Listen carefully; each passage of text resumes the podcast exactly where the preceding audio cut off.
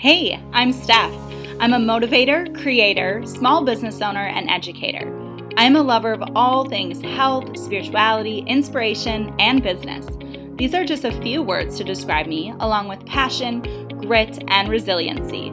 Regardless of what I'm up to, I am soul driven to create a purpose filled life and find the advantages in adversity, all while keeping a smile on my face. Soul Driven with Steph is a podcast that will fill up your cup and leave you feeling empowered, inspired, and on fire as you listen to interviews and stories of other soul driven and strong women that have overcome against all odds. This podcast was a calling on Steph's soul to serve, connect, and share stories of struggles and successes, all to create a community so that you know you're never alone. Grab a cup of coffee, get ready to learn laugh, and leave with wisdom and strategies to connect to your soul and get back in the driver's seat of your life today. Here's Steph.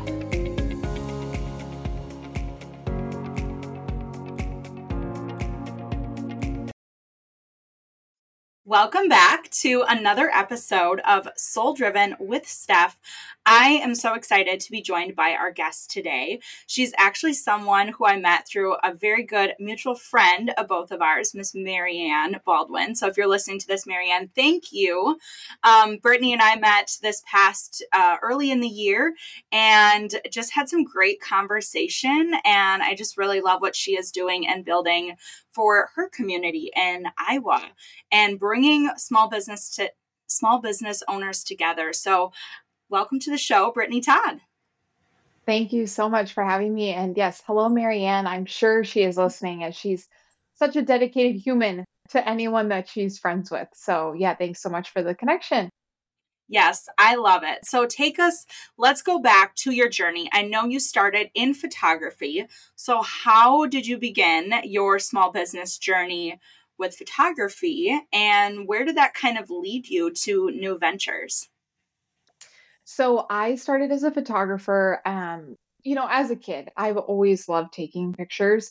Mm. Uh, it's something I've always had as a hobby, entered in the county fair, but nothing really more than that until I went to college. And I applied to be part of the photography team photo bureau at Luther College as um, a sophomore at the beginning of my sophomore year and loved it loved getting paid to take pictures at sporting events, at concerts. I got to meet a couple of fun people along the way doing that as well. Um, and after college, I applied to a few different jobs. Um, and a fun fact about me that not a lot of people know unless they've heard me speak before, as I've never actually been hired for a full time job. And so I always tell people, you know, there are other options out there. Uh, that's that's one of the reasons I came up with the phrase when the world tells you no, create your own yes because I was applying for a lot of jobs right out of college as a hall director and wanted to go into residence life. Um, and I went to a basically a speed dating for hall directors. Um, it's it's the Oshkosh Placement Exchange in Wisconsin, and you interview with all of the people you could ever possibly want to work with. I think I had 10 interviews in one day. Talk about emotionally draining. Um, my, my first rejection was in my mailbox before I even finished my first round of interviews. And I was like, oh, wow, this is going to be a hard day today. Um, and so that kept, I kept going through the process with that, made it to the final round at multiple schools. And we thought for sure we were going to this one school in particular. And I was like, didn't get this other one. I was the runner up, not a big deal. The next day, someone else called me. I was the runner up, not a big deal. We're going to this other school. Interview went well. On campus, interview went great. My husband and I, we were about to be married. We're like, we're moving to this town after the wedding. Everything's great. Got a phone call and they were like, so, you know, everything went really well, but you're our runner up. And I was like, oh, okay, we're getting married in two months. Um, neither one of us had a full time job because we thought we were moving. So my husband hadn't applied for anything yet. Um, anywhere near here in Decorah because we thought we were leaving town.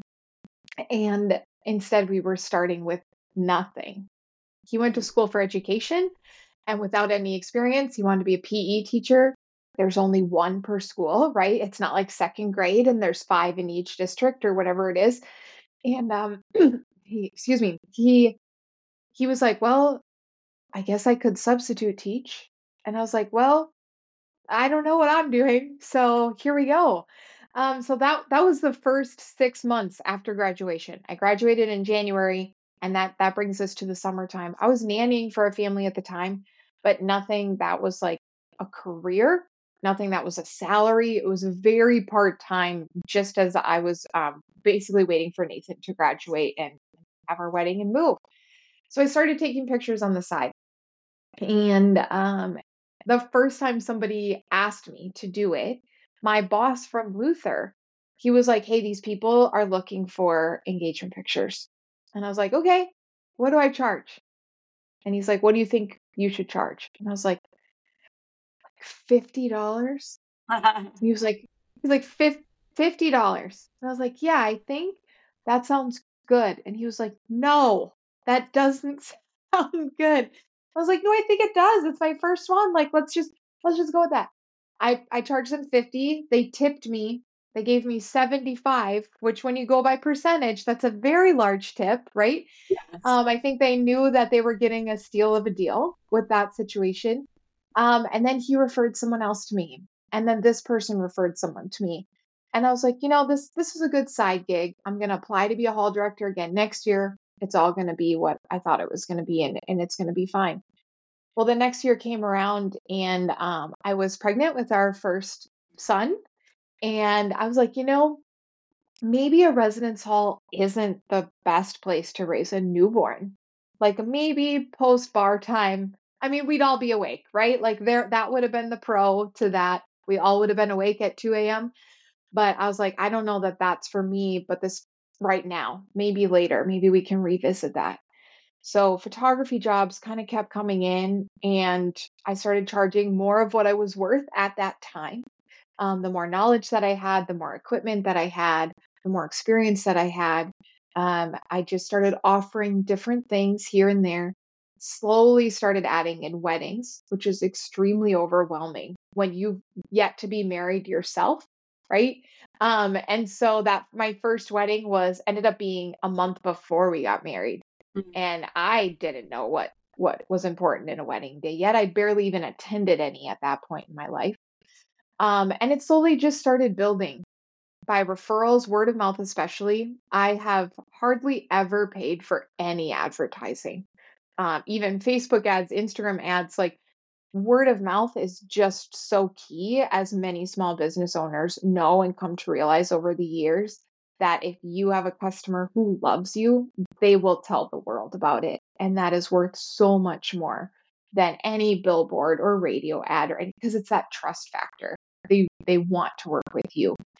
So fast forward, um, I was still nannying for the same family through all of this. And I remember the day that I told them, I don't think I can do this anymore because my business has actually become something. And I think I want to do that full time. And that transition piece of I made $50 to I can support my family Mm. was just like, holy smokes, this is going to be something. And how exciting is this that I even I didn't know that. And I think that's something to really take note of is people who are just starting something out, you have no idea where that might take you. And just to keep that open mind with it. Because I didn't believe that it wouldn't happen, but I also didn't believe that it would until about four or five years in when I started seeing more people booking me. Prices were actually something that could sustain our family. And then it it just exploded. I would say about year four, five. Um, I was going from like eight or 10 weddings a year to in the 20s and low 30s, um, having second shooters, having people shoot weddings without me. And then I was just doing the editing and the communication side of things and sending the team out, the amount of trust that you have to have in your team to represent your brand in what they say, in what they do, in the product we all deliver together.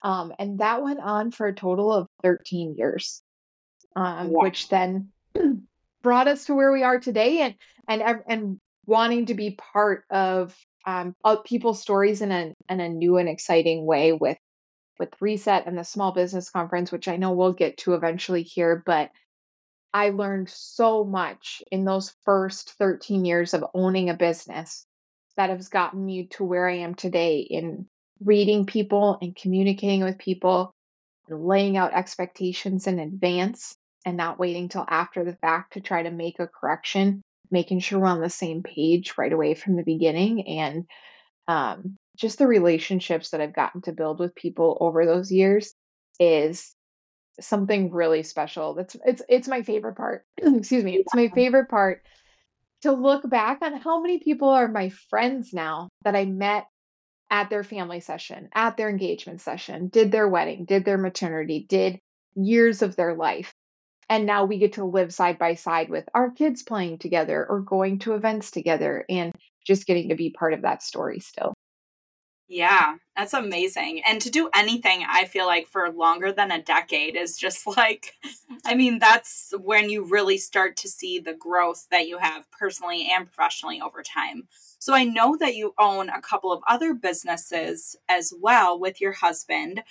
What yeah. made you decide to kind of take on new ventures? So, um, the first one was our ice cream shop. Um, and ironically, when I had a studio downtown in Decorah, it was across the street from this ice cream shop that was for sale. And I remember very distinctly the day my husband called and was like, So, remember how I've been researching this ice cream shop for my master's degree? He had to solve a problem with a real business. And he's like, mm. I'm going to find a small business. I don't want to help like Walmart solve a problem, right? Like they've got enough people, I'm going to fund a small business. So he contacted um, the owner because the business was for sale for quite a while. And he's like, let's see if we can help you sell this business. Like, let's figure out what the problem is. And he called me, um, and I'm standing in the window of my studio, staring across the street at this building that says for sale, big phone number. And he's like, I think we are supposed to buy the ice cream shop. and I just like, I was like, um, sir, mm. run this by me just one more time. I was like, I think it's cheating if you solve the problem for your final exam that you're supposed to be helping this business owner solve. Right. And so he uh he's like, no, I think people don't understand the amount of time he's putting into this business without any form of advertising. Mm-hmm. None. Like his Facebook page was like, we are open for the season today. And then the next post, we're closed for the season. See you in March. Right. And it was like, no advertising, just word of mouth. Again, coming back to that, he had a functioning business for eight years before he was before he sold it on word of mouth alone in a town of 8,000 people right and and he literally built it from the ground up like this man literally built the building put in the plumbing re- refurbished the antiques that are in there everything. And so um we we joked around about it for a little bit but i was like you're serious aren't you? He's like i am. He's like this man makes more in six months than i do as a year as a teacher. And i was like oh yeah okay, it's opposite, right? You work in the summer, you work March through November. Work is in quotes because you work 24 7 as a small business owner, but you have a storefront open March through November, closed during the holidays, closed during the winter months. Yeah. Time with your family that he wasn't currently getting with needing to supplement in the summer with other jobs, and myself yeah. included. I think at one time we were together holding seven jobs um, to uh-huh collectively like pay all of our bills and and develop a savings account. Um, and so that was round one. And this is again PE teacher, health minor, then went to get his master's in in business and leadership, um, management and leadership. And he's like, we should buy an ice cream shop. And I was like, okay, I'm a numbers person, I'm a visual person. When it comes to that, show me it's going to work, show me how it's going to work, we'll figure out the rest. But if you can prove to me that, like, financially, we're not going to struggle while we figure this out, um, then we let's let's take a stab at it. Let's give it a shot. So that's how we ended up in the food industry at all. Um, and we purchased that that business in 2017. We were going to have both our boys in school that fall, um, or the next fall. So we started in May. We purchased it in May. We had our first season. Um, holidays come around, and that's when we found out we were expecting our third son, uh, which was a surprise in so many ways. While we now have a business um, that needs us in it, Mhm. right and and needs us doing um i have my my studio downtown again because all the kid the kids are in school we can be in our spaces. And we had to navigate that pretty quickly um by the time he came around in august we were doing our first full season. But it worked. It was you know it was some long hours. The boys definitely learned how to adapt to having free time in an ice cream shop, not necessarily something they minded in those first few years of owning it. Um, and then it was a few years later, um, we had an opportunity to expand it. And we've expanded this shop into a few different ways at this point in time. And uh, when it comes to taking risks without risking success, uh, the, the topic for January here, um, we've taken a lot of risks. And at first, I would say to other people, it looked like we risked success. Like, what are you doing? Why are you doing this? Things were going well. Why don't you just keep doing them how you're doing them? Why are you why are you changing it? Why are you trying something new?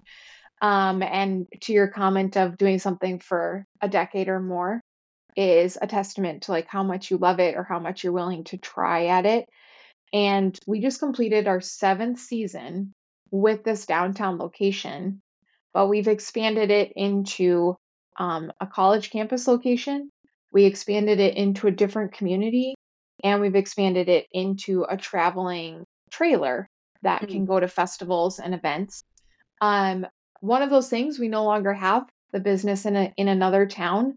Just at the time of life we're in, that was something that took too much time from our family um, it's different when it's a half mile down the street than Yeah. when it is 45 minutes away when Yeah. someone calls in sick or there's a, an equipment issue or it's snowing and you need to shovel. Like these are things that it's just like, oh, this is so different when you're 45 minutes away versus 45 seconds.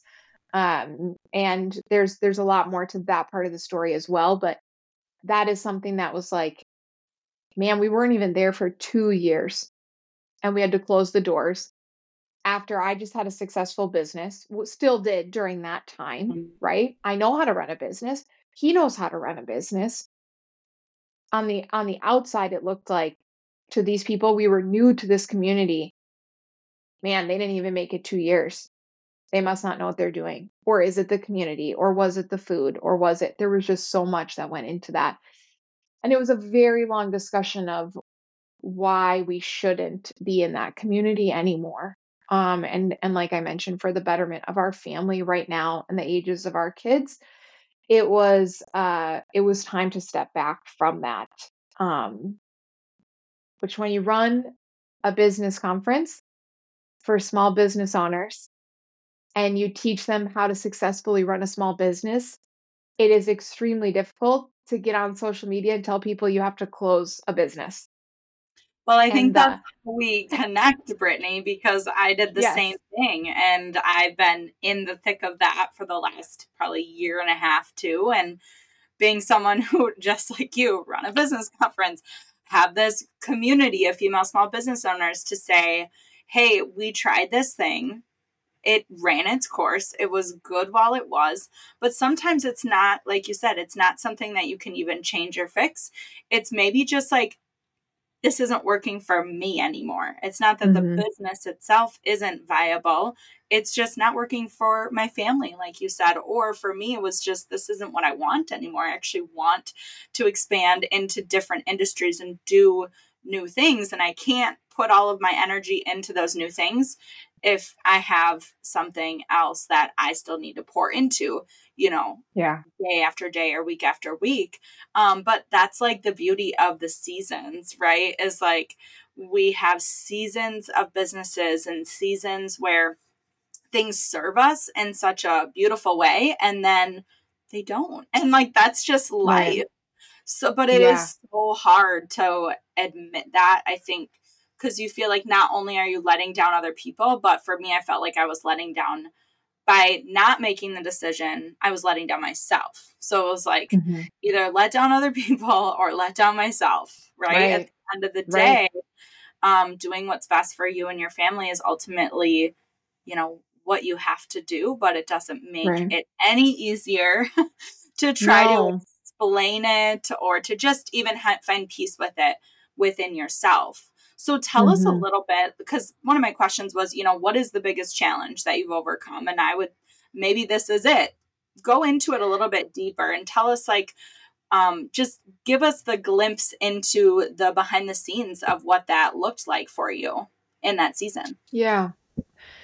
You know, there's there's a lot that goes into starting a business, expanding a business, closing a business. Mm-hmm. Um, you know, you could say at the end of the day, it wasn't making enough money.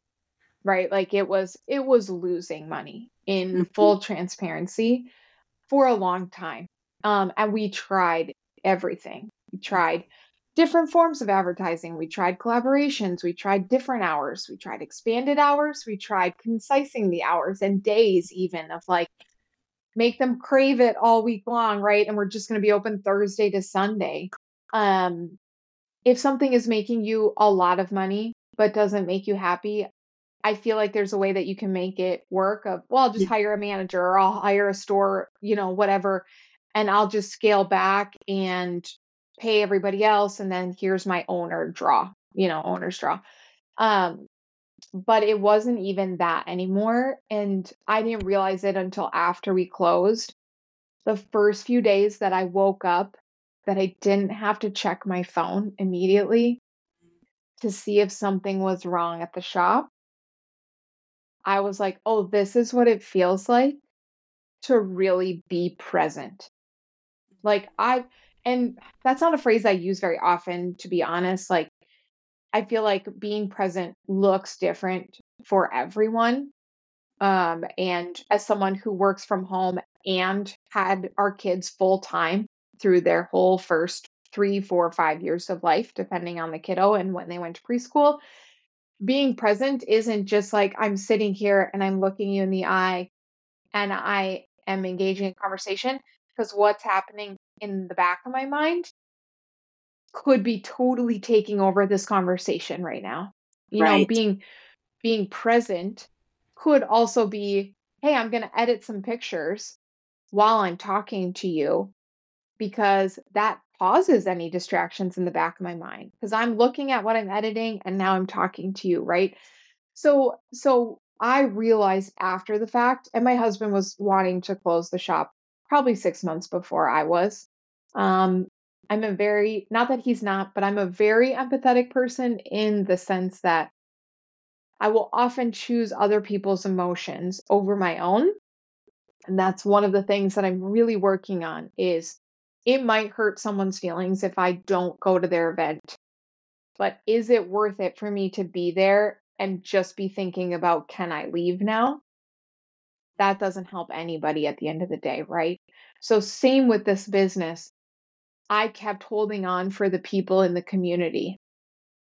And I thought I was holding on for myself and this concept of I run a small business conference. I can I can give people the connection they need to solve any business problem essentially. That's the goal of reset. You need financial assistance? Let's get you in touch with this person. You need workforce assistance? Let's get you in touch with this person. You need marketing assistance? Let me help you with that, right? we had all of those pieces. And for some reason, combining them together, it wasn't working. And and I'm still not exactly sure why. Um, but stepping away from it was one of the most emotional things that I've ever gone through because I called every staff member personally to explain to them. And they were all high school, college students. Like none of them were doing this for survival mode to pay bills. You know, it was all just like extra spending money. But we develop a community in our businesses, at least we attempt to. Um, and from what I can tell so far, it's working. We see our staff members hanging out outside of work. And mm. especially in a really small community, I think I think the population of um, Fayette, Iowa, is less than a thousand people if you don't include the college. Um, so when when your staff members are all the same age and there's nothing else to do in town, uh, even their school wasn't in the town, the college was, but the high school wasn't. They spent so much time in that space. And so I wasn't taking away a job from them. I was taking away their safe space to hang out and to to have friends and to gather and to study and to, you know, spend their free time. And that was the hardest part. Mm. Was I was still going to have that in my community. I can still have that with the friends I have here. Um they they didn't have they didn't have other options. You know, it's like we were the only place in town where you could sit and hang out that wasn't a bar. Mm. And so, if A, if you're not old enough, B, if that's not your jam, or you don't feel comfortable in that setting, this what you had this space or like the library, right? But like that's not I'm not going to go to the library to hang out with five friends and like have coffee. You know, that's not that's not where you're going to do that. Um so the the challenge was actually more so overcoming it emotionally.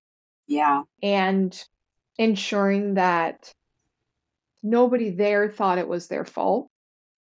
Of like, well, was I not working hard enough? If I would have not called in sick that week and that customer went to got mad, you know, whatever stories they told themselves, I'd like to think we did a good job navigating that and making sure they were all aware of like it's it's not any one thing it's not just the finances. It's not just who's working here or do we have enough sets of hands. It was just such a combination of all of the above. Um that this is probably one of the first times i've talked about it without crying. Well that's great and that shows like that healing i call it like the healing journey of the entrepreneurial trauma because it is a real thing and yeah. it's not something that I feel a lot of business owners openly talk about. And I personally feel like that's part of my reason of going through it because, like, yeah. just being transparent. And I think for you coming out on the other side as well, like, you know, I'm always trying to pull the threads like okay why did i go through this what did i learn how can i use this to help other people and i think that's what it is like to show that hey, I've gone through really dark seasons of small business ownership. And I came out on the other side a better person. I'm not bitter about it. I grew mm-hmm. through it.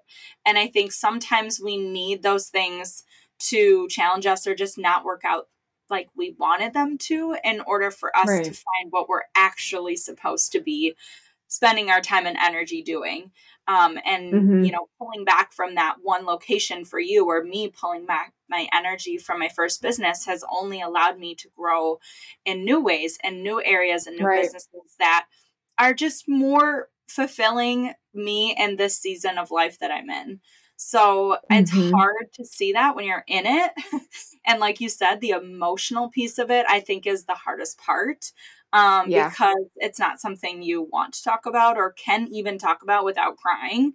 Um, and eventually you will be able to, and it'll be one of the best stories that you'll probably be able to tell. And I think it really allows you to have that sympathy and empathy for the business owners that are in that season because we will all be in a dark season at some point. Maybe it just right. takes us a long time to get there, but we're all going to have those like highs and lows. And I think if you don't have them, you're not relatable and you can't really truly put yourself into someone's shoes to give them that sound wisdom and advice that you're going to be able to give now to say, Hey, I've been mm-hmm. there. It didn't work out. I was so heartbroken about it, but I came out of it. I made that decision and I did this, this, and this after the fact. And like, I just think it's a way to connect with people on an even deeper level. Yeah, absolutely. And you know, it's been almost exactly a year, or it's just over Mm. exactly a year. I my Timehop popped up to tell me December 7th was when we announced that we were going to be closing the location. And I'm like, wow, that has been the longest, shortest year of my life. Like, Yes. I was like, oh, it's only been a year. Like, it seems years in the past. Mhm. Um, but like you said, the opportunity that came is our the final business in the piece of our puzzle right now. Um, December 7th, we closed our door, or we announced we closed our doors. We closed them, I think it was December 23rd, like just before Christmas. Um, and we kind of, you know, clearanced it all out. We did what we could, went and did Christmas with my husband's family, came back and like packed it all up and and drove it the rest of the way home. Um, but February 8th, I got a text message literally two months later that's like, hey, when you get a minute, I need to talk to you about something. I don't know if you've ever gotten one of those messages, but I was immediately like, I'm going to the principal's What? office. What did I do wrong? Who did I make mad? Is someone going to cry? Like, and I don't know why. Like, I've never had an issue with this person ever. I don't know why that was my first instinct. And it was the owner of Mill Street Mocha. And she, uh, she was approaching us because she said, we, our business grew more than we expected, faster than we expected. Um, her and her business partner, Michelle, Deneen and Michelle, um, they started Mill Street Mocha as like, it sounds crazy, like a side hustle. Um, some people, you know, start things in their home. They built a drive-through coffee shop a- in a community that didn't have one, and it just exploded. And and they were they they have other full-time jobs.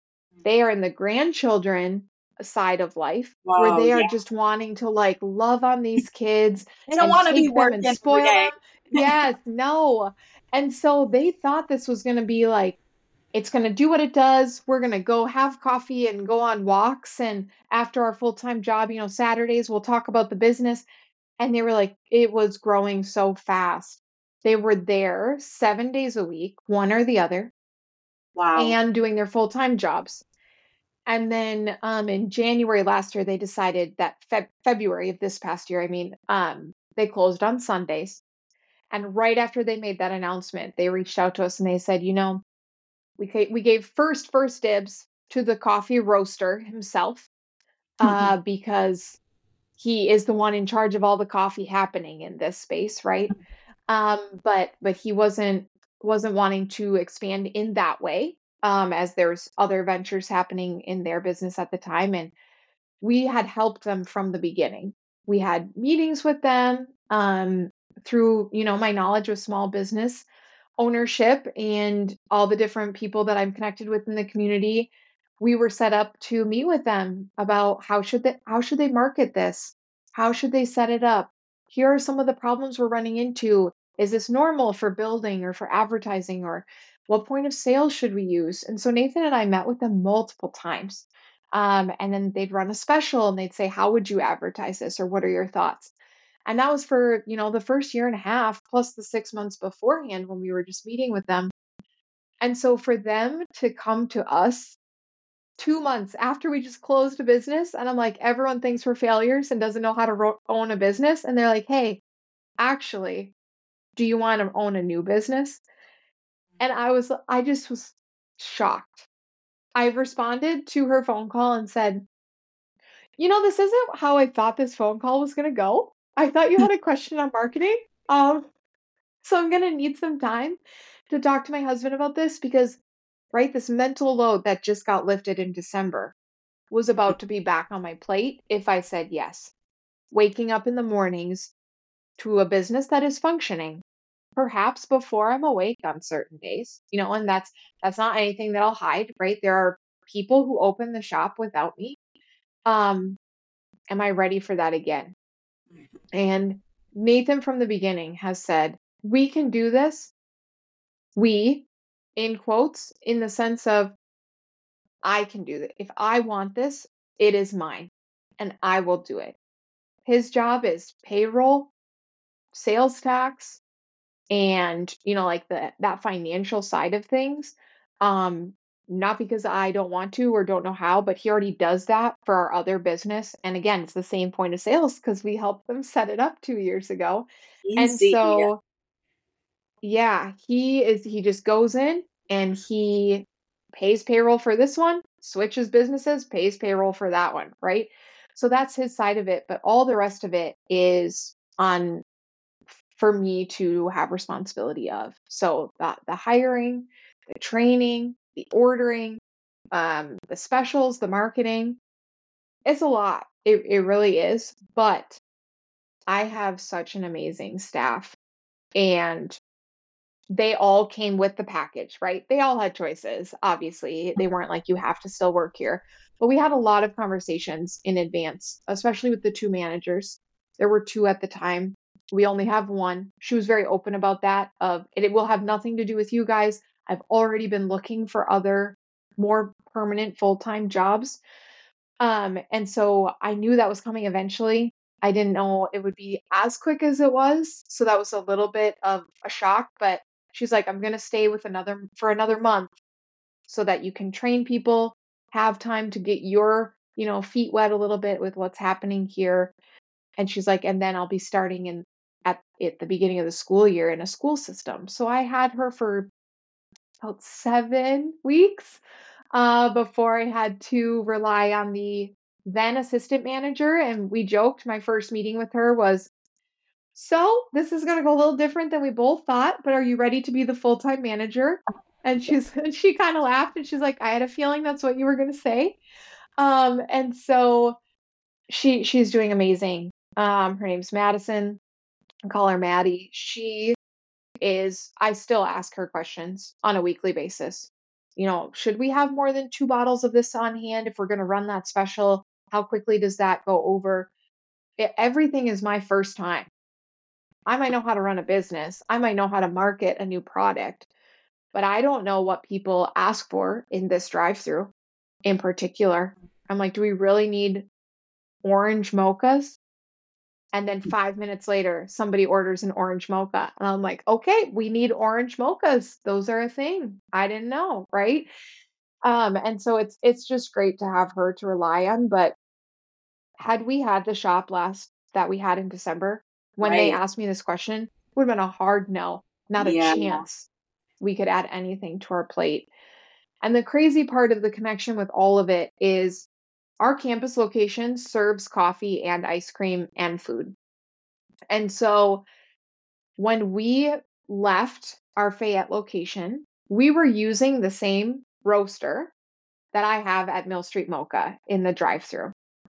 Well, when we brought coffee to the campus, we we conversed with the roaster, we conversed with Mill Street Mocha, and I said, we want to use you as our roaster, but I don't think it's fair to compete, compete in quotes, with the same roaster when you already are using it at Mill Street Mocha in our community.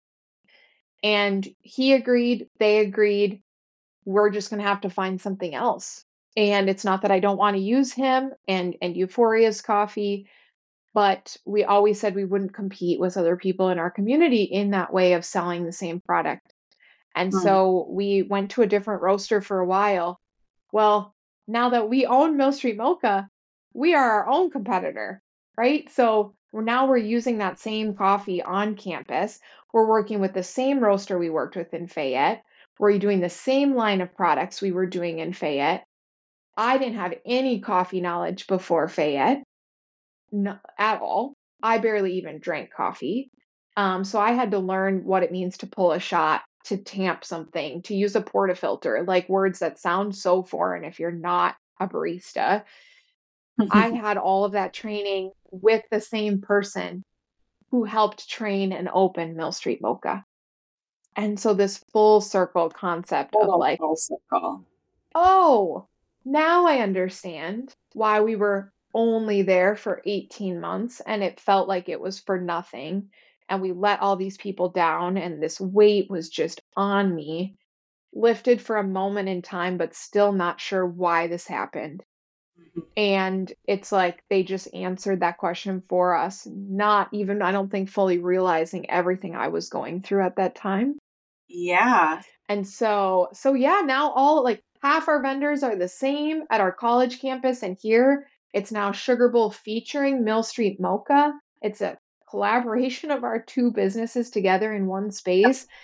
And like you're saying, now when I teach, I can teach from the fact of, yeah, to other people, it looked like I failed, right? It looked like, what are you doing?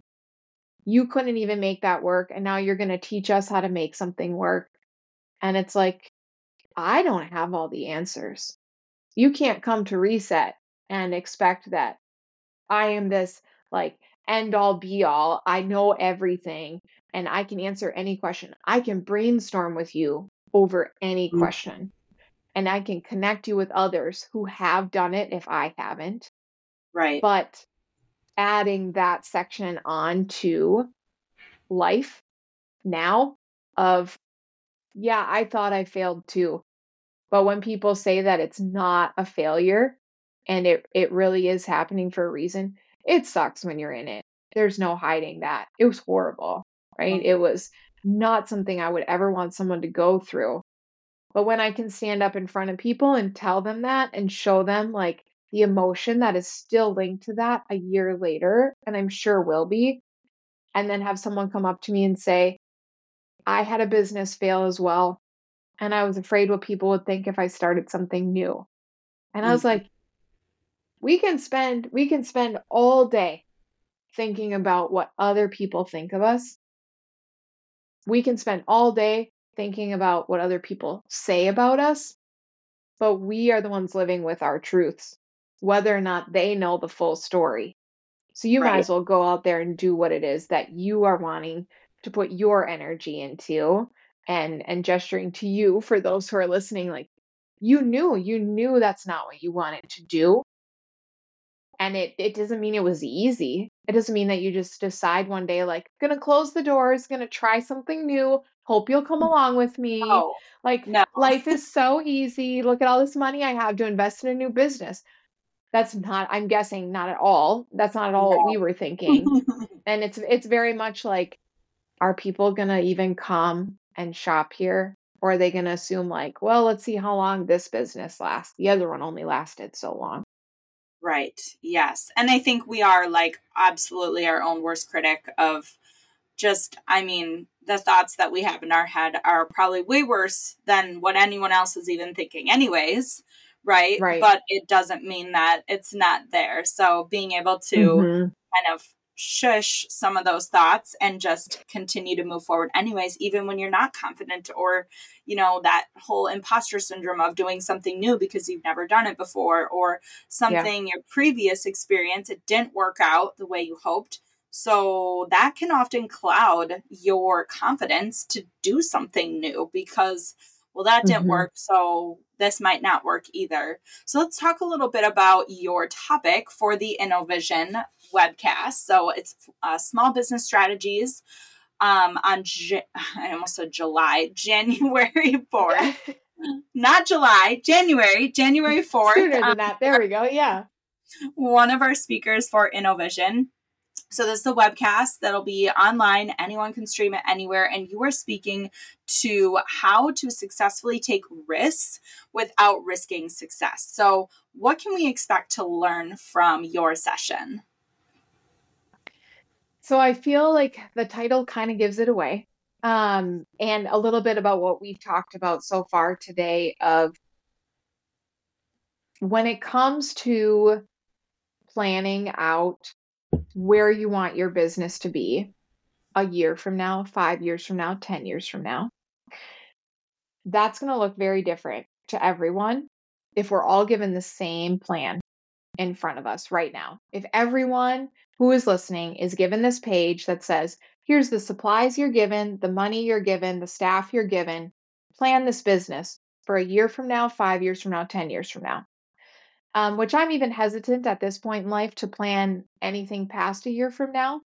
Uh, yeah. because we joke we joke with our tax accountant that every year we say this is the year everything will be the same as next year And then we show up every year and we're like, so we expanded our business. We bought a business. We sold a business. We Yep. have this other new thing, right? And so this year we said we're not even going to tell her that anymore. We're just going to pretend everything will be different next year Yeah. and then maybe it won't be. Um, but even if we take the business a year from now with everything laid out in front of us, there will be something similar in everybody's plan a year from now. I'm assuming everyone will still plan to be in business a year from now. My guess is people aren't going to look at this and say, well, that business is going to fail. I'm going to sell it in six months. Right. So we're all going to have that in common. What I really encourage people to do is to find the thing that isn't already happening in a similar business and try it. And a simple example I can give, and this isn't unique to just us by any means, but in uh, January of 2020, we had an intern who helped us design our first apparel line and for an ice cream shop. Okay. She spent the month doing polls on Instagram, people casting votes. Which design do we like best? Which colors do we like best? Do we want sweatshirts? Do we want t shirts? And she created this sense of um, excitement. Her name's Riley. And at the end of that month, we purchased our first round of apparel for an ice cream shop. Hmm. That was our big investment that year.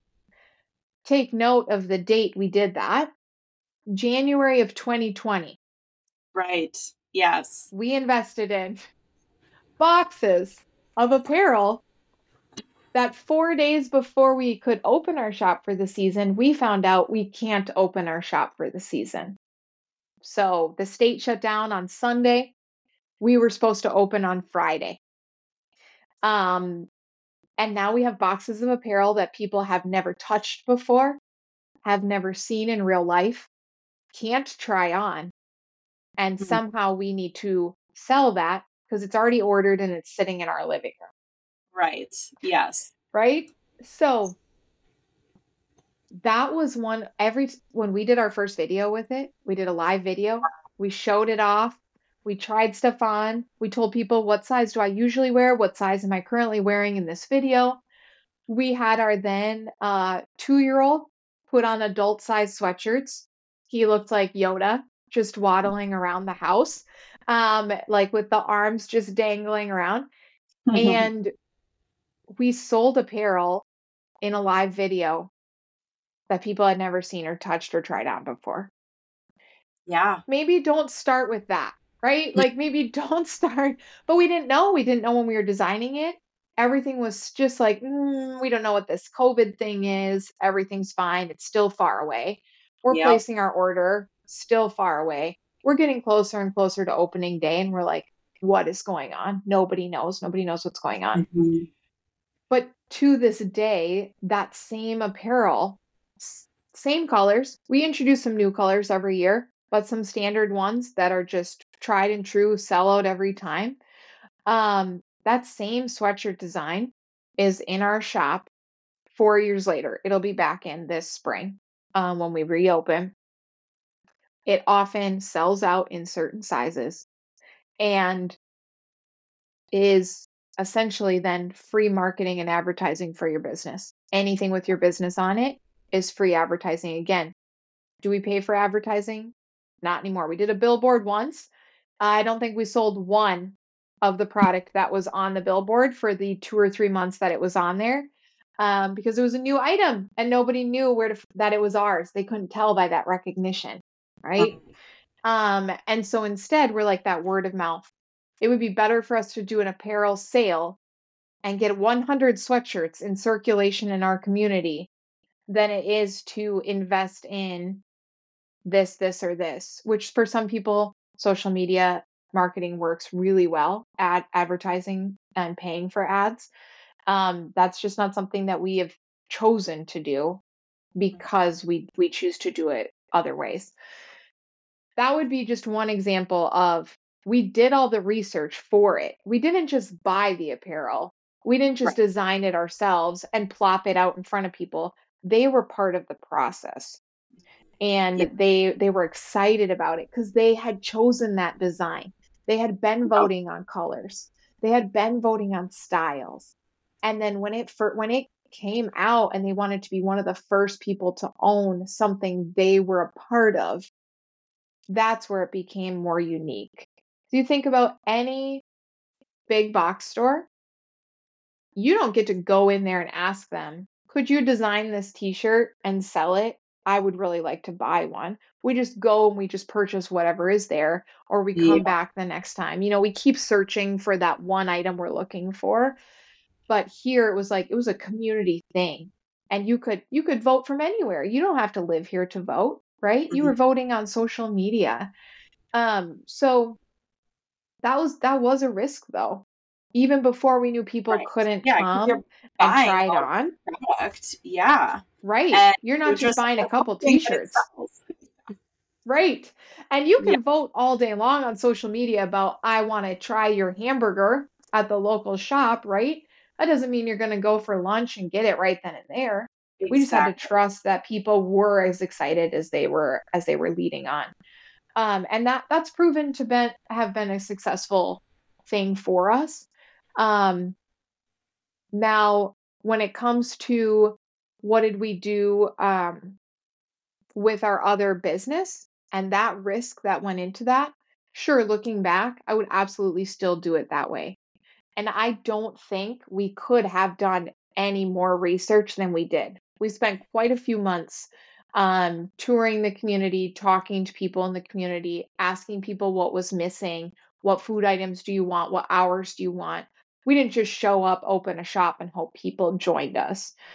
Um, but what does that look like in your community? Um, Right. Well, I love what- that yeah. piece of gathering the gathering feedback, right? We've been talking about this a lot with Small Business Sister Circle because so often I see and I've done this myself in the past. I've made the mistake of just putting something out there that I think people want, right? Or packaging it in a way that I assume they're going to want to receive that product or service. And then the response is not what I hoped it would be. Instead of just Mhm. quitting and saying, oh, well, that stinks, I guess I'm just don't know what people want. Well, ask them, like actually ask them what they want. You know, could you repackage something that you already offer in a way that would drive more revenue or that would, you know, meet that demand or need that people are actually looking for? So if we're not actually asking what people want, we have no idea. We're just kind of like, you know, flying blind, really, which I think we all do in the first few years because we don't really know what sure. we don't know. And, you know, we're just winging it.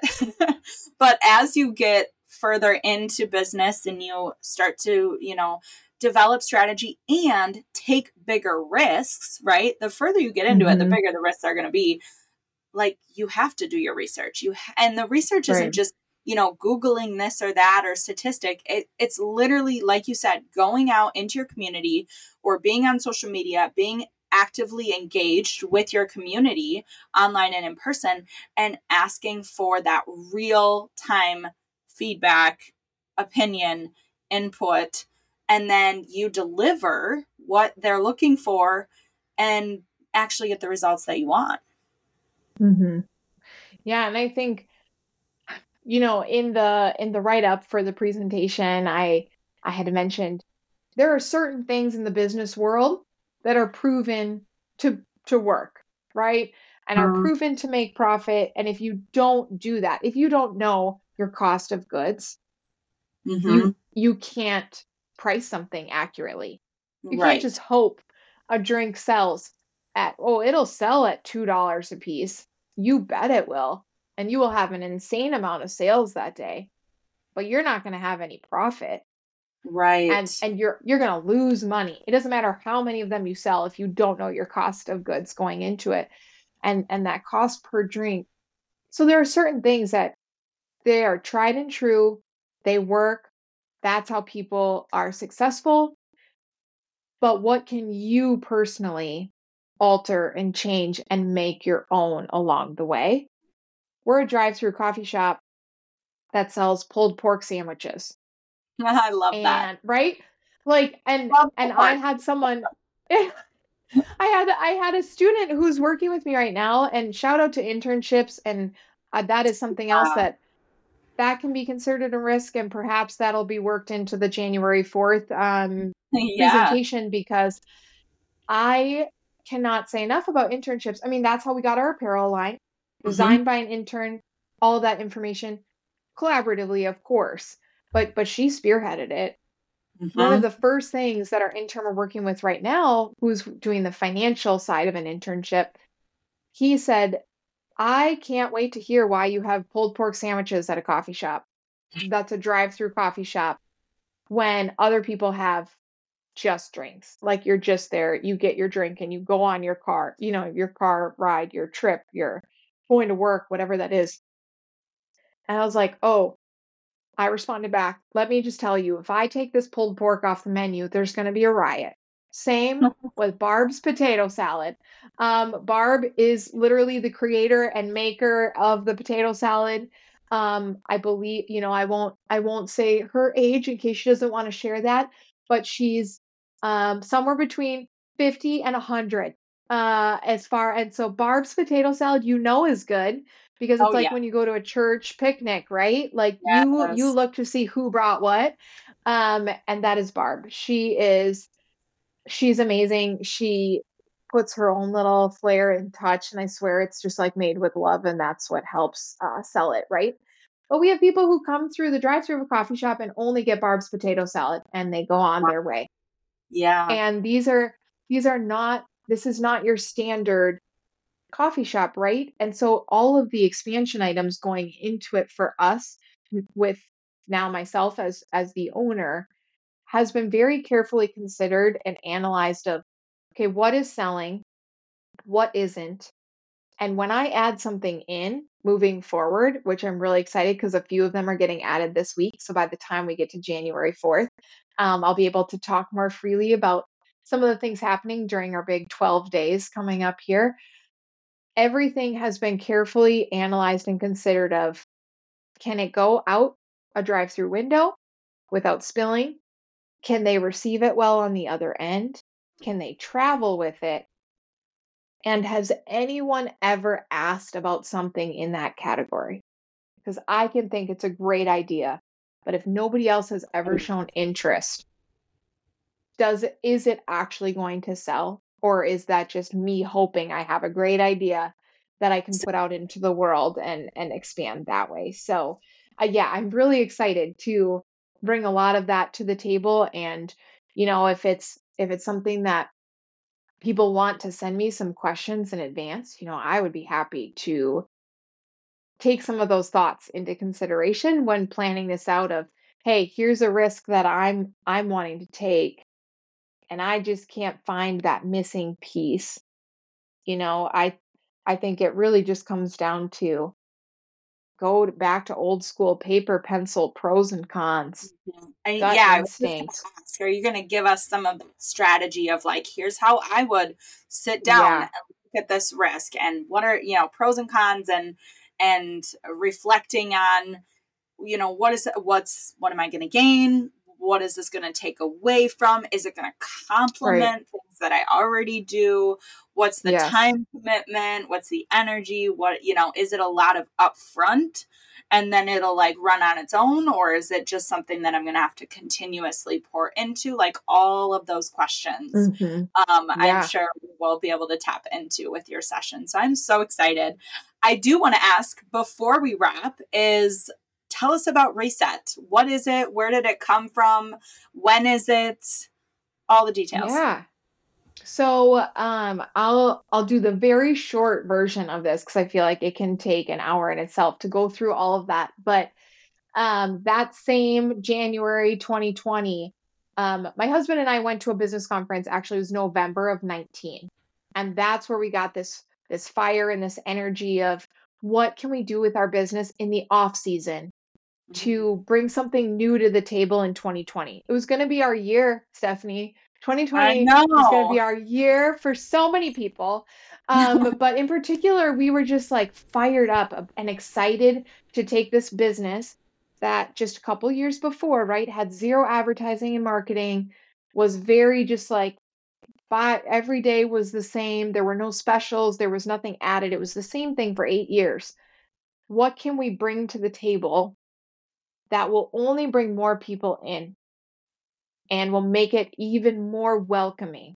That is just such a huge part of everything we do, that everyone is welcome in our spaces. If you are respectful to the people in our building, we will be respectful to you. And that's all that we ask, right? No matter where you are, even if that's in the drive through. Anyone and everyone can come through that drive through. The moment you're disrespectful to the staff, we're going to have some kind words with each other. Thankfully, we've never had to deal with that, right? Um, so we have we're we're on fire for, for what we're bringing to our business this year. We were already marking our calendars for the 2020 conference that was going to take place in November of that year. We had the days booked off, everything was set. We already had parents lined up to be babysitters, all these things. As the year trickled on, it was pretty obvious that it was most likely going to be canceled in person, but I thought for sure they'll do something virtual right? They already have all these people hungry to come. And now we're feeling lost about what the heck is going on. Right. And then they canceled it and they canceled it completely. They were just like, there is no conference at all. And I was working with a small business counselor at the time through um, Northeast Iowa Community College, which is a free service. And I looked at her and I said, if if they're going to cancel this conference, then I think we need to bring a business conference to Northeast Iowa.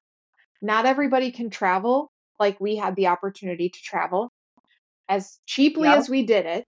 Um, we we budgeted for that. We made that work. We counted it as our like couples vacation that year. We're super exciting people. Um, and my mom could come watch the kids. You know, there wasn't a lot to invest except our time, yep. and we were closed because it was the off season. So we weren't yeah. hiring extra staff. The stars just aligned for us. And I said, that doesn't work for everyone.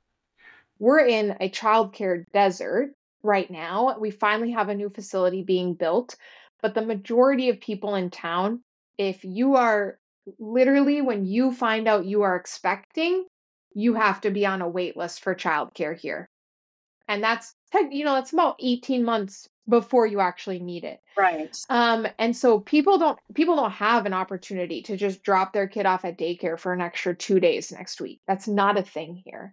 So we we don't have the childcare um we don't even have an airport. We have to drive an hour for that if you're going to travel right? Um and, and so i was like how do we bring all of this knowledge and energy and excitement here and I said, I think I think I'd like to host a conference. She's like, okay, so like next fall, next summer. And I was like, no, this year. She's like, it's May. And I was like, I know. So we better get going. Like we yeah. gotta get this started. And so at the time, I had created Reset Bingo. And it's regroup, reevaluate, energy, stress relief, enhance your surroundings, and try today. That's the acronym. And I created these reset bingo cards that anyone could play virtually with us, whether you lived in an apartment or in a house, whether you lived alone or with a family, um, in the country or in the city. Like we created all of these different activities that were like, text somebody today that you're thinking about them. Uh, set up a virtual meeting with your best friend from high school even if you haven't talked to them in how many years you know like it was just all these different ways to to communicate and stay connected. And we went through all of these different things what would we call the conference? What would its purpose be? You know what's its branding going to be? And i said you know what? Why start something new? I already have these followers following this reset uh bingo game that we're starting. I said i think let, let's just do that.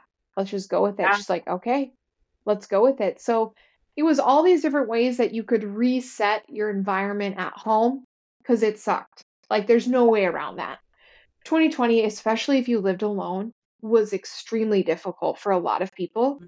Um, and even if you didn't live alone, not everybody got to have this like hang out and play with your family and you know do these fun things um at home and so that was just my way of like but you can be connected here. If you're searching for someone i'll i'll hang out with you. This community will hang out with you. So we already had that. So that's how reset the conference was born. Um, and full circle nick yost who is the roaster for euphoria he was one of my very first speakers having no idea that in 2021 he would be roasting coffee for our shop in Fayette. And then in 2023, he would be roasting coffee for my now drive through coffee shop. Yeah. So just another full circle moment. And I had him speak about building community in his workspace because of the first Yeah. experience I had there. Um, and so it's just amazing to to have it all connect later. But it's the purpose of reset is for me, my first business exploded, as I mentioned, year four, year five. What if it had been year two?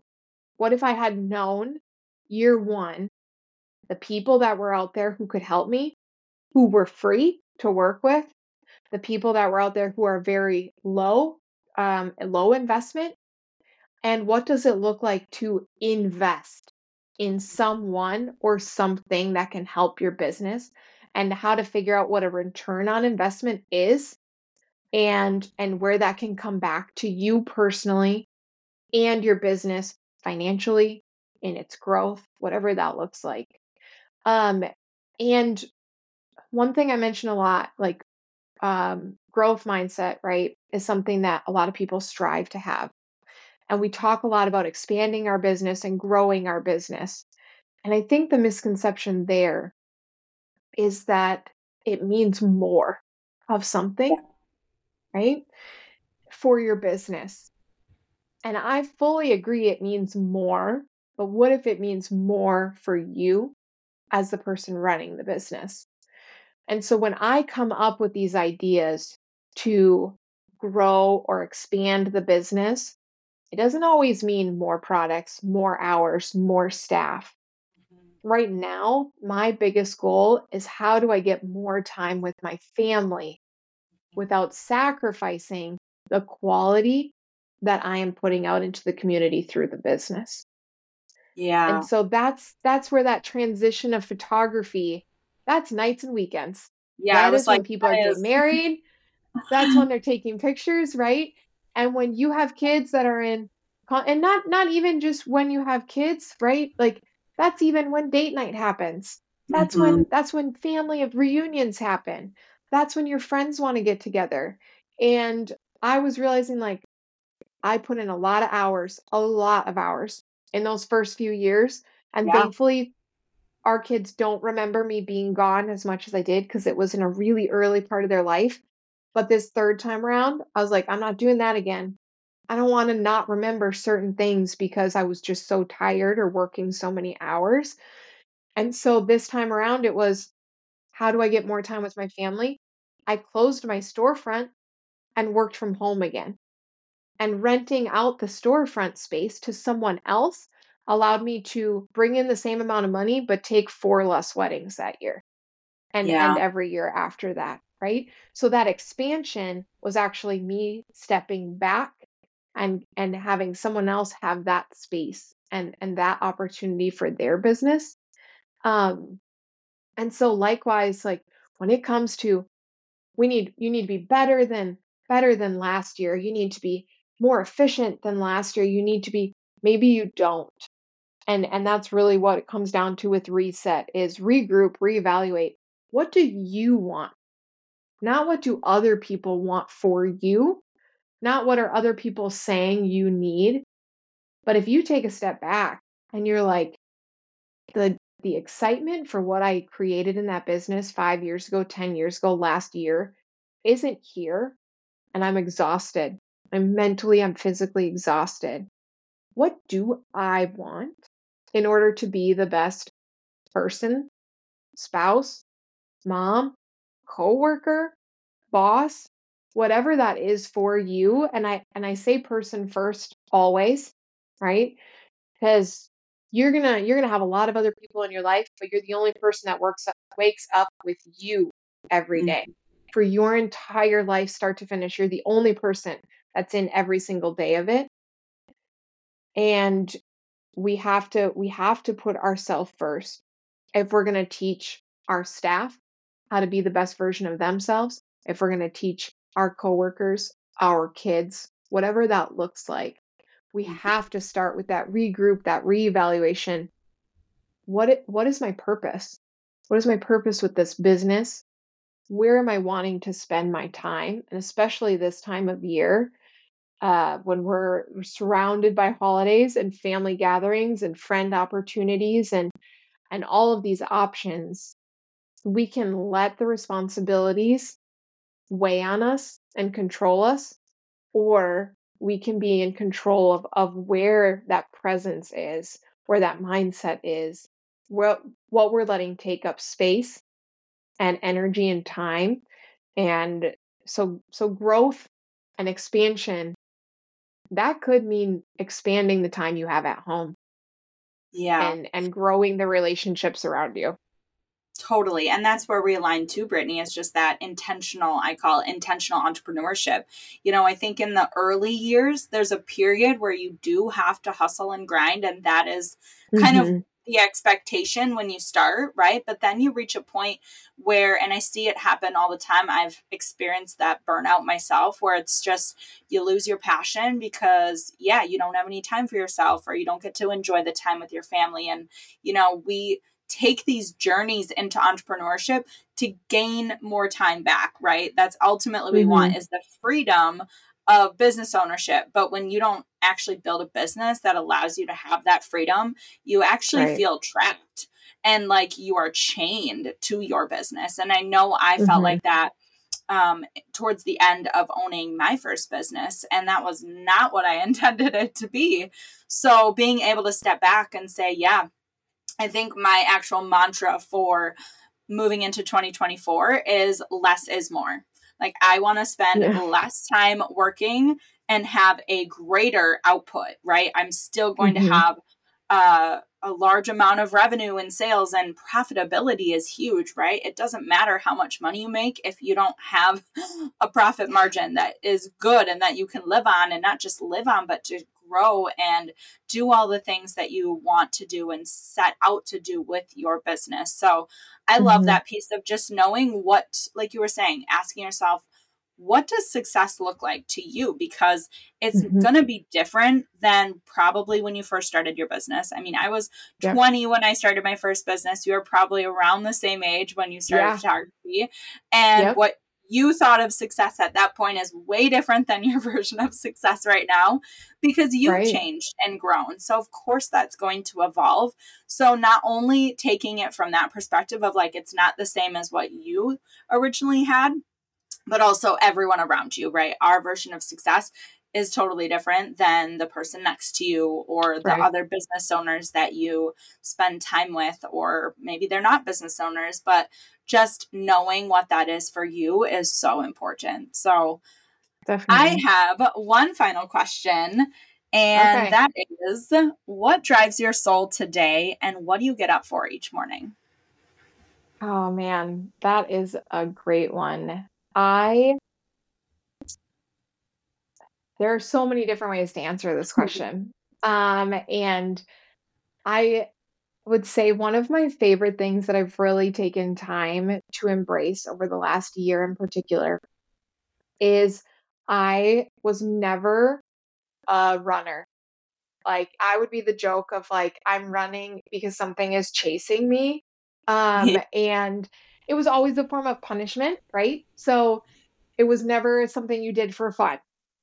And I very slowly over the last year and a half, I've started doing that. But with running, I have seen so many more sunrises in the last year and a half than I have in my entire life. I have had so much more energy in the day on the days that that I run. I just I'm not dragging in the afternoon. Um but it's it's also been that little bit of time I have for myself um, that I can verbally and physically show the family this is this is my time. You can come with me. You can come with me at any point in time. And I will run at my 10-year-old's pace, which he likes to sprint at the end and save it all when I am like huffing and puffing um so he can win at the end. But um it really just comes down to those little appreciations that I wasn't prioritizing in those first five, ten years, even. Like I thought I was. I thought I was really appreciating the opportunities, the people, what I was seeing around me. But now it's just taking that those few extra minutes in the morning, granted when it's warmer outside. I'm not a winter runner. It's this is a tough time of year. I agree um, with you. It's so hard. I try to say it could be worse if we were in Alaska or something. I don't know. but um but just to like really soak it in, I'm just mm-hmm. so thankful for the beauty that is Decorah. And and we live in a valley and we're surrounded by a bluff that changes with the seasons. Yeah. And I'm like, people vacation here. Right. Mm-hmm. And I can I can navigate these trails for the first time in my life. I can run through the woods here for honestly a couple, maybe three miles. More than that's an accident. I've gotten lost. But uh I can navigate that space and go back home again. And I live here. Like I live in a place people vacation to, in a community that is just so beautiful. And it's it, the irony of it all is I say like any problem can be solved with like a cup of hot coffee and some conversation. And so just taking time to appreciate that cup of coffee the people around me, and literally what I'm looking at as I have that, those are the best days. That, that doesn't yeah. happen every day. I'm not living this magical world where like my kids skip to school, I put my feet up and like drink a cup of coffee at home. Um, but the time that I can take sitting, like looking at the Christmas tree right now, uh, mm-hmm. with the mm-hmm. lights on because the sun doesn't rise till 7:30 in the morning. No. um but I but the the choice is that the choice is to be like, yep. oh, it's dark till seven thirty, or I can look at my lights in the morning and at night, and they look mm-hmm. so beautiful because it's still dark outside. Exactly. I can I can look it I have my cheers cup. I I chose mm. intentionally for today um, because that's it. how I sign. That's how I sign all of my emails. It's just like cheers, like cheers to you, to what you're doing, yes no matter what's in your cup, right? Like cheers in whatever way works for you. And and I'm here to to cheer you on, to literally cheer you on. And you know, likewise, this cup faces me as well. It says cheers on both sides. And it's like, we got this. We got this day. We've got this moment. Embrace it. They're not always peaceful. They're not always the days don't always go the way that we want them to, but man, if you can take a moment to just really soak something up today, I hope I hope that improves everyone's day just for those for those couple of seconds that you get to do it. Yes, I love that. And I love that we have both taken up running within the last year. And I agree because I live in La Crosse and we have very similar yep. like beauty in our space as yes. well. Running through the seasons. Oh, fall was my favorite. Like just taking it in. I have had more insights and like intuition ideas and things come to me while I'm running mm-hmm. then like absolutely it's like that time where you shut your brain off of like the problems or the the things that are like worrying you and you tap into that like higher self and whatever you believe you know god yeah. or universe you just i've gotten so many hits of like inspiration while I'm running. Yeah. And I'm so grateful for those moments as well. And I yeah. want winter to be over so that I can get out. I know. if you can figure out how to take notes while you're running, please let me know because that is the one downfall. The best ideas. It's like when you're sleeping, right? At night, you like mm-hmm. wake mm-hmm. up and you're like, where's my notebook? And then you fall back asleep and forget to write it down. I am like always in the middle of nowhere with like barely reception to even take a note on my phone during that time, you know? And I'm like, dang it, do I have to start running with like a mini notebook in my my pack? Like, I totally agree. Those are some of the best. And and like you said, you just take that moment to just clear your mind. I might be upset about something, excited about something, but that little boost, that adrenaline rush that like Yeah. gets me out there. And and I just want to also say for people who are listening that are like, I will not run unless my house, it, you know, like whatever it is. Um, it doesn't have to be. We are not sprinting. I mean, maybe you are. Maybe you are sprinting. I Um, I would hardly call myself a runner. I'm more or less doing it for the enjoyment of getting outside, spending time with my dog, and I like I said, I'm loving these hits of inspiration that I'm getting. So Yeah. Yeah. Yeah. I just think I just encourage people to try it, right? Like as you were saying, like or walking, walking any every day. sort of movement. Yeah. Yes, like understand that I am not running at a pace that is going to win any races. And and my husband will often ask me like, "Oh, how far did you go today?" Or and I just say I don't know because I Yeah. don't want to I don't want to be discouraged that it wasn't quote fast enough. It wasn't far enough to call myself a runner.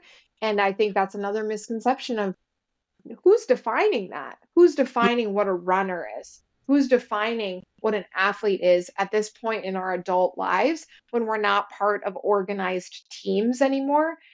Like, you can be a runner and not run marathons. You can be a runner and not train for anything. It's Mhm. just a way to get out there and move and and take care of yourself in that Yeah. way. Um, and yeah, know that there's no one's watching how fast you're running. Most No. people driving past you are like, wow, good for that person. Yeah, And it doesn't matter. You could be basically walking and they're like, better you than me. I'm driving in my warm car right now. Yep. And it's like, yeah, do it. Just just go out there and find a partner or find an accountability person or that can either virtually do it with you or you can just check in or that you can actually physically go run or walk with. It's just there's no rules. And that's Right. that's the part I I, love love about that it. It's something that for me and you probably feel the same is that I've taken up this challenge physically and mentally at age 30 like you don't have to Yeah. be a certain age to try Right. something new just heard a uh, like a statistic the other day that was like by the time you're 30 what was it by the time you're 30 85 to 90 percent of people will never sprint again in their entire life by the time Wow. you're 30 which i was like wow that is sad. Like i am Yeah. not be in that percentile. Like i'm going to be in that mm, that smaller percentage of people that is challenging myself physically. And so yeah all of this to say just like it's not even just the physical benefits it's really the mental and the challenge and the time to just regroup, get some new ideas, inspiration, get out in nature, connect back Mhm. to yourself and your higher power. And I love that that we have that in common. So this was Yeah, such definitely. a fun conversation, and I'm so excited to be part of InnoVision on January 4th, um, sharing more wisdom and experience with us. So, Brittany, where can we find you? If we want So to you can, yeah, absolutely. You can follow me on social media on Instagram and Facebook at Brittany Todd Official. Brittany is B R I T T A N Y, uh, T O D D Official. And uh, my website, BrittanyTodd.com, and um, or via email, reset Iowa spelled out um, at gmail.com. So any of those ways you will get to me. If you happen to instead find Mill Street Mocha or Sugar Bowl, that's also me. So you can find me on all the platforms. I will message you somehow back and um, we can connect that way. But I'm definitely looking forward to the fourth and the incredible lineup that you have planned. So thank you so much for today and for the invitation on that. Absolutely. Until next time, keep following what drives your soul. Are you ready to take your business vision to new heights in 2024? Join us on Thursday, January 4th from 9 a.m. to 3 p.m. for our very first InnoVision Small Business Strategies webcast. The best part, you can join from anywhere in the comfort of your home. The world is ever changing, and how we do business requires us to evolve and change too, which is why we put together this webcast of six powerhouse female small business owners to share new, innovative tools, strategies, and insights to help you take your business to new heights in the new year.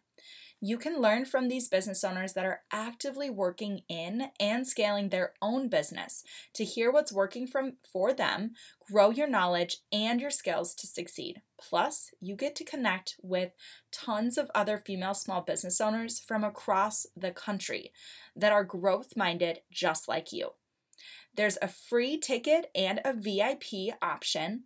Head over to sistercircle.co to sign up and save your seat for this innovative to elevate your business vision in the coming year. I hope to see you there. Thank you so much for joining us for another episode of Soul Driven with Steph.